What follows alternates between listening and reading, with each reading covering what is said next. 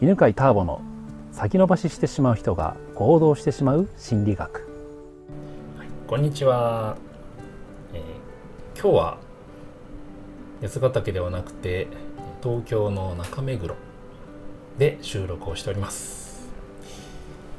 若干ですねあの2月の16ぐらい17ぐらい？17 17ぐらいですけども、えーね、あの花粉がねだんだん回ってきましてちょっと鼻がむむずむずした状態で話してます。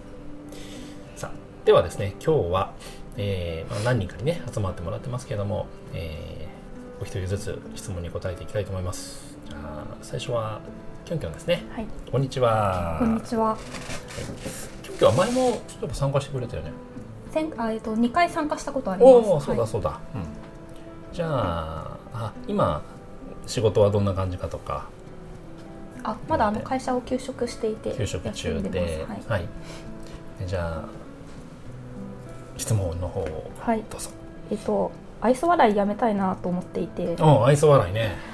去年、うん。夏に出会った人に、うん。えっと冬に会ったら、うんあなんか元気になりましたねって言われて、うんなんか前は結構無理して笑ってましたよねって言われて、あーバレるんだと思って。ああまあね、うん で今でも結構愛想笑いしちゃうなと思って。う、ん。でなんか、まうん。あ、確かに愛想笑いすると疲れるし、うん。なんか不自然な笑顔だからあんまりいい印象じゃないよなと思って、なんかやめたいなと思うんですけど結構無意識にやっちゃってて。うんうんなんか結構私人の話あんまり聞いてないのでごまかすために笑ってる時もあるし、確かに人の話聞いてない時多いよね。ほとんど聞いてないです。それは思うわ。あ。意識飛んでるから。あとかあとはなんか人に好かれようと思ってなんかつい笑っちゃうみたいななんか無表情だったら嫌われるかなとかいろいろ。とか。でもなんかあんまりよ自分の中であんまりしっくりこないので愛想笑いが。うんうん。どうしたらやめられるのかなって思ったのですが。なるほどいいね、まあ、愛想笑いね。しちゃうよね。しちゃう。ああ俺もしてるなと思う時あるよ、うん。まあ、だから別にさ愛想笑いを全部完全になくさなくてもいいと思うんだよね。あ、うん、で多分なんか気になるのは今聞いた話だとさ愛想笑いをするとな今疲れるからっていう理由とうん、相手にバレる？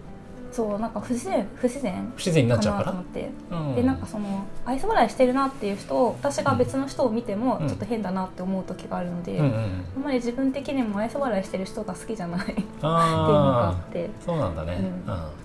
愛想笑いしてる人はじゃあじゃあこういう時ねどうしたらいいかというとねあのまず階段ルートの基本はさ、肯定するっていうのが大事でこれはダメだからやめるっていうとダメって思った時に嫌な気持ちになってその嫌な気持ちをなくすためにやめるっていう風になると、まあ、それが崖ルートっていうやつでさ、うん。でもしやめられたとしてもやっぱりずっとキョンキョンは愛想笑いする人を見ると嫌な気持ちになるんだよね。うん、でもってなんか例えば自分の大切なさ、ね、えー人が家族とかさ近しい人がさ愛想笑いしてると、うん。なんで愛想笑いしてんのってなんかさもうやめさせたくなっちゃうわけ。うん。なんかね自分が嫌われてるかもっていうか、うん。思っちゃうかもしれない。ですうんうん。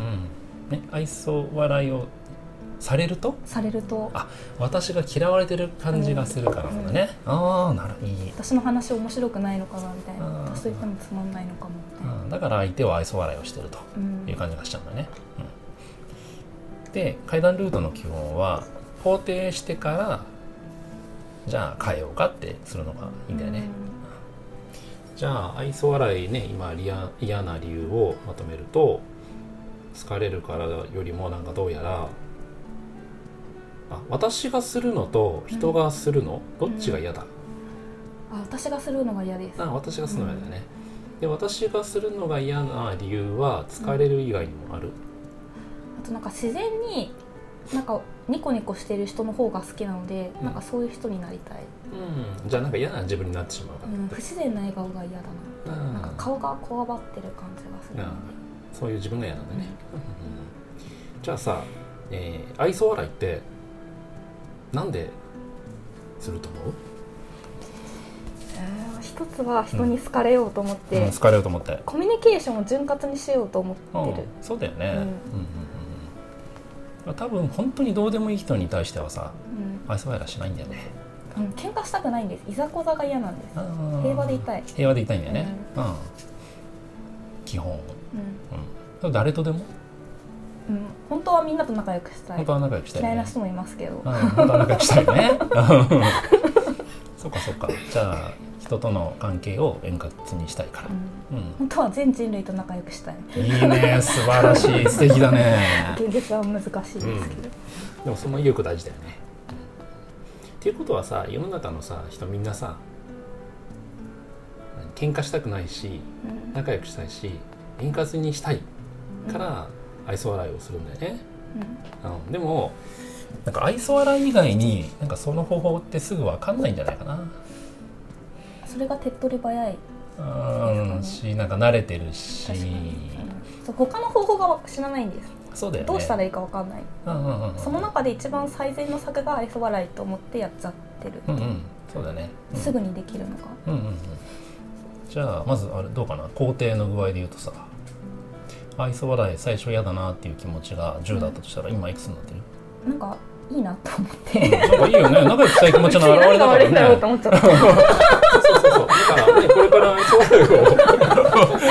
素晴らしい。素晴らしいね。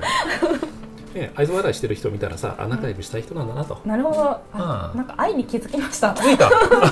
なんかもう解決したっぽいけど。そうそう。多分もうそしたらねもうなんかね可愛いなって思うよ。なるほど。うん、そうセミナーでもやっぱ最初はねセンターピース来る人さ最初さみんなやっぱ表情硬いしさ、うんなんか取ってつけたような笑いとかする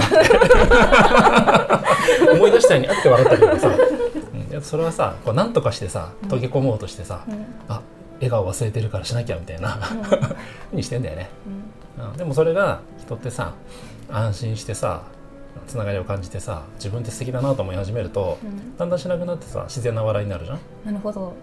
うん、あそっか別にその場が楽しければ笑っていいし、そうそうそうそう。うんということで。はい。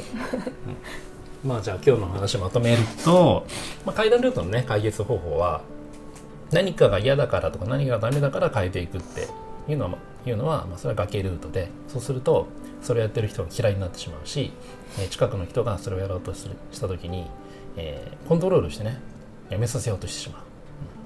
うん。で階段ルートはそれはそれで素敵なことなんだって肯定してから変えていくと。まあでも今回の場合はね素敵なことだと思ったら特に変える必要がないと いうのが分かったという。そう実は階段ルートになればなるほどなんか変えなくてもいいっていうのがね分かんないね、はい、ということでした。ありがとうございます。ありがとうございます。